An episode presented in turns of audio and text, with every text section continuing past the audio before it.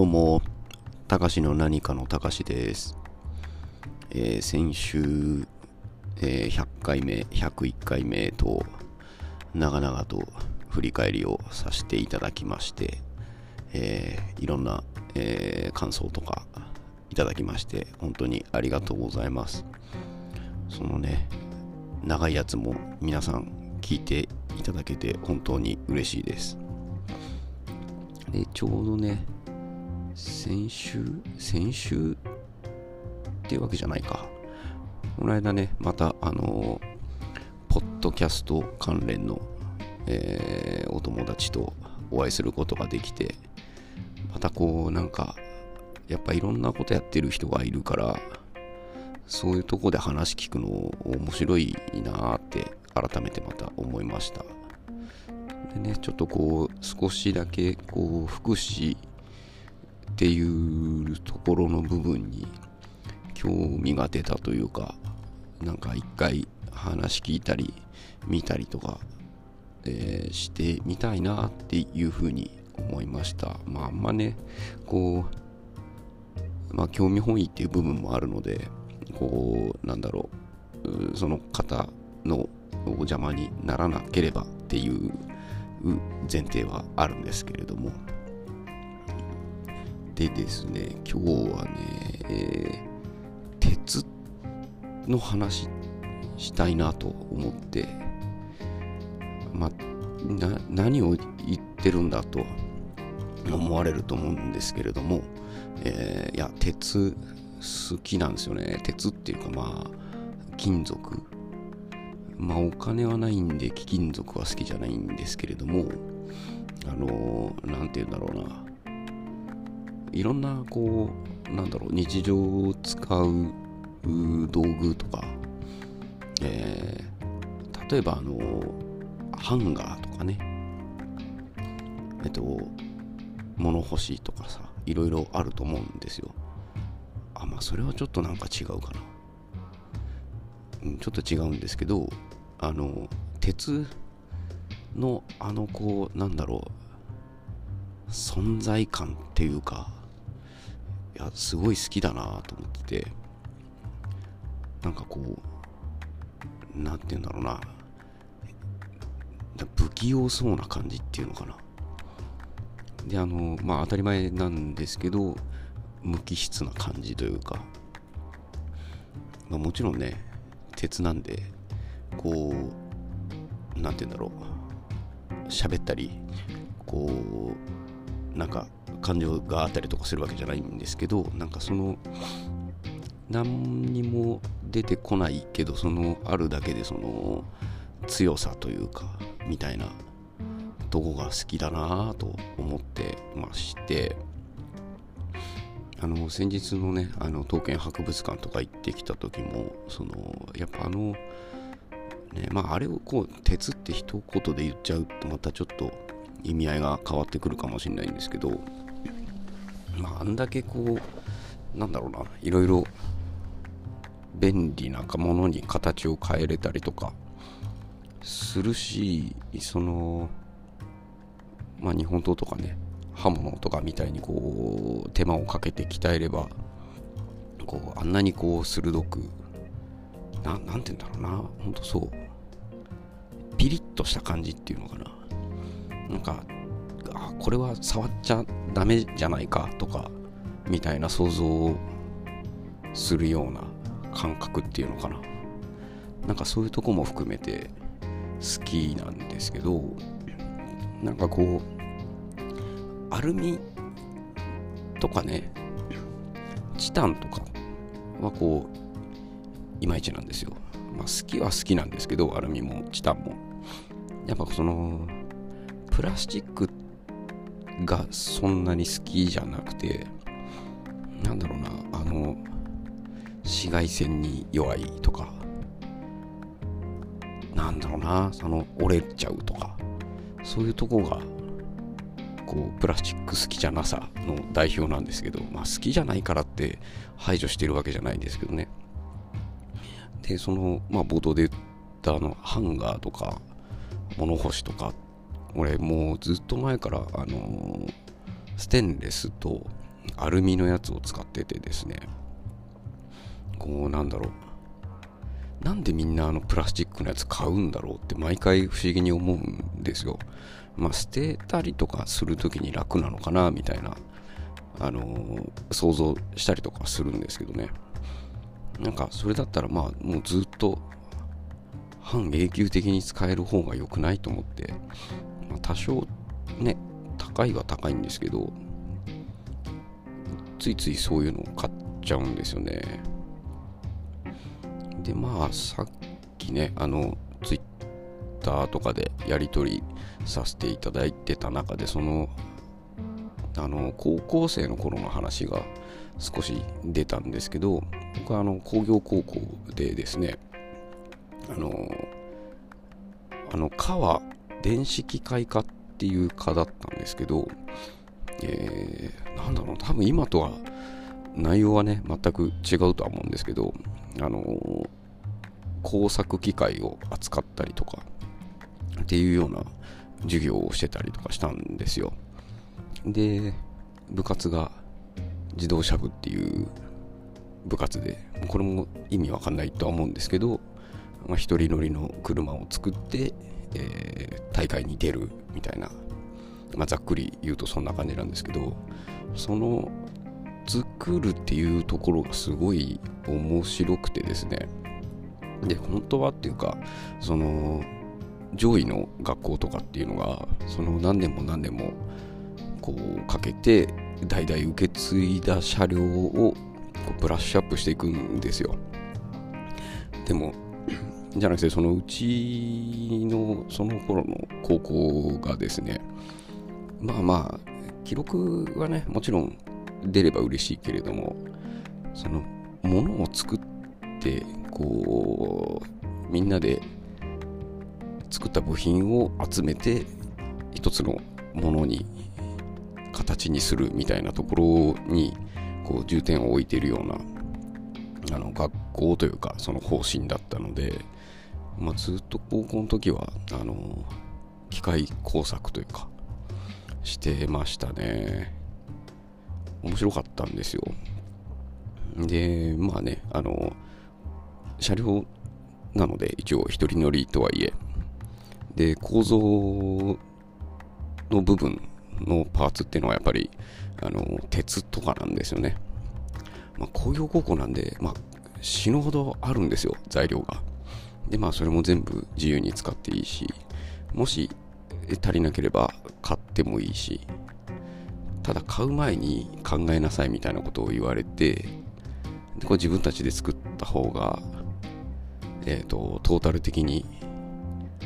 パフォーマンスがいいのか買っちゃった方がいいのかみたいなところを考えるとかっていうことはさせられたというかしてましたね。でフライス版って分かる人少ないと思うんですけどあの加工する対象のものをですね、えー、その機械のテーブルっていうところに固定してですね、えー、刃物を回して操作してでその自分が作りたい形を削って、えー、出していくっていう、まあ、削り出しとかっても言うんですけどあれがすごい好きで何て言うんだろうな。やっぱその強さだったり便利さだったりあとあの何て言ったらいいんだろうな。その工作機械の刃物の跡が残るんですよ。あの研磨とかしてるわけじゃないんで、それツールマークって言うんですけど、そのツールマークがですね、こう意外と、なんだろう、虹色っぽい光り方をするんですね。なんかまあそれがこう、なんだろうな、ほんと変わった高校生だとは思うんですけどね。あの、ニヤニヤしてました。綺麗だな、っつって。あとね溶接とかもしてましたしあのね溶接も結構今考えたらすごいなとも思うし熱々にして溶かしてくっつけるみたいな。そんなねえ、まあ、大昔からあるはあるんでしょうけれども。で今もねあのアメリカとかかな結構有名なんですけどあのウェルディングソサエティとかってあのインスタのアカウントがあってひたすらこう溶接の綺麗さとか溶接で出来上がった製品とかあとは溶接のチップスみたいなとかっていうのを見てわあいいなって思って、まあ、ニヤニヤしてしまったりするんですけれどもなんかそういうのありますよね。その他の人に理解されにくいニヤニヤポイントというか。あなんだろうね。前壁なのかな。前壁みたいなもんかな。意外と分かってくれる人いるとは思うんですけどね、うん、っていうのとかも見ちゃうし、うん、やっぱそうですね。あとはまあまあね乗り物もそうなんですけど今の、ね、乗り物ってすごい樹脂が多くてあれ結構僕はうんざりするんですよ。そんな短期間で朽ちてしまうようなものをパーツとしてくっつけてまあまあ高い値段取ってってどういうこととかって思わないことはないんですよね意外とだからやっぱり昔のものだそれこそそのもう鉄ばっかりでできてるからまあ重くて燃費が悪くてみたいなってこともあるとは思うんですけどやっぱその力強さみたいなのが好きだなっていうふうにも思ってますね。本当やっぱ昔のものの方が好きですね。何でも。扇風機とかね。あんなの昔、なんだろう。バリバリに鉄とかじゃだったじゃないですか。まあ、アルミとかもあるかもしれないけど。なんかそういう方がこう、製品としての、なんだろうな、しぶとさみたいのを感じるんですよね。なんかそこがすごく愛らしいというか、かっこいいというか、っていうようなのも感じますね。で、まあ東京に引っ越してきてみて、まあね、あの、いろいろ見たりするんですけど、まあ古いものもね、結構残ってる場所もあるし、あの、特にいつも思うのが、あの、スカイツリーってね、すごいじゃないですか。で、僕も、なんだろう、えー、ありていに言えば、わあ、すごいなっていう感想なんですけど、それ以上にですね、やっぱ、あの、東京タワーとか、勝どき橋とか、あっちの方がこう、刺さるんですよね。こうグッとくるというか、これをこう、まあ、当時建設当時のその今よりも、えー、もっと非効率だったりとかあの要は大変だった頃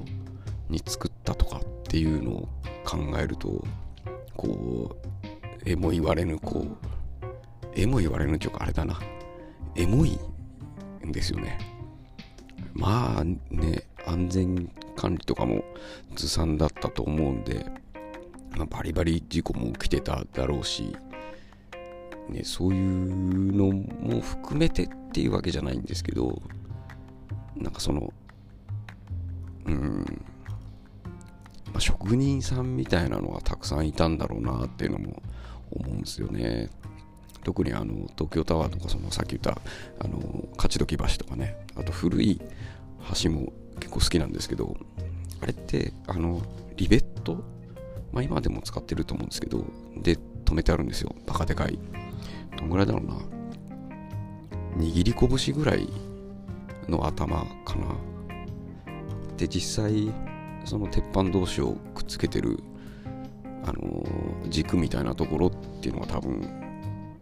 えー、成人男性の指3本分ぐらいとかだと思うんですけど、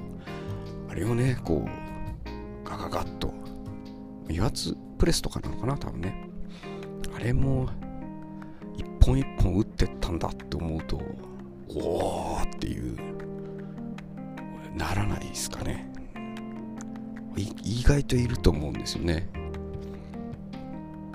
っていうのをですね、まあ、ちょっとふと思って、うん、やっぱ鉄っていいよなっていうふうに思いましたっていうお話でした。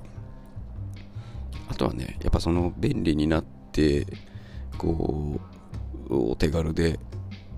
安価でとかっていうこと自体にそのやっぱり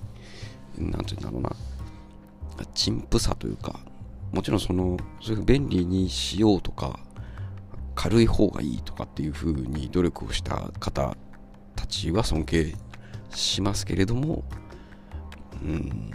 まあ、同じものがあったら選ばないなみたいなとこはありますね。あの今使ってるクソ重たいフライパン僕大好きですしね。2キロぐらいあるんですよ。なんであの前の持ち主の方は手首が悪いんで使えないからあげるって言われていただいたんですけどあれをねこうゴシゴシゴシゴシ磨いていや今はもう黒光りしてとても使いやすいフライパンになってるんですけどそういうねなんかそういうところもこうやっぱなんだろうね手間かけられる分なんだろう愛おしく感じるみたいなもんなのかなっていうのも思いますね。あそうだね。機械とかね車とかもあのー、構造がシンプルだったりとかねするとこう自分でメンテナンスしたりとかね少し補修してまた使えるようになったりとかっていうことも多いんじゃないかなと思うんでまあ、その辺が魅力的だなと思っております。なんでね結構あそうフライパンはね結構みんなにあの鉄のフライパンおすすめするんですけどね。なかなかこう面倒っちゃ面倒ですね。使い終わったら乾かさなきゃいけないし。っていうところはあるんですけどなんかまあこれは一生使えるわっていう安心感もあってまコスパみたいなところも考えると労力抜きにすれば相当コスパがいいようなものだなっていうふうにも思うんでなんかその辺も好きなとこですね。手入れすればずっと使えるとか。っていう感じですね。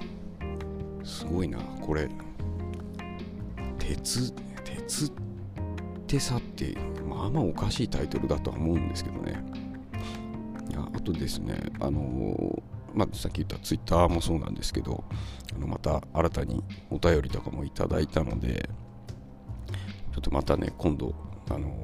紹介したいなとは思っております。あのー、ですね今までのねお便りが結構あの、えー、特定の方というかね SMK4G さんとか山村達也さんとかからいただいてたんですけれども今回ですねいただいた中でお二人えっ、ー、と、初めてお便りいただいてますんで、ちょっとね、あの、また改めて、ちょっと明日かな、ー、読み上げるなり、えー、聞かれたことにお答えするなりっていうのをやれたらなと思っております。では今日はこの辺ですかね。じゃあありがとうございました。それじゃあまた。バイバーイ。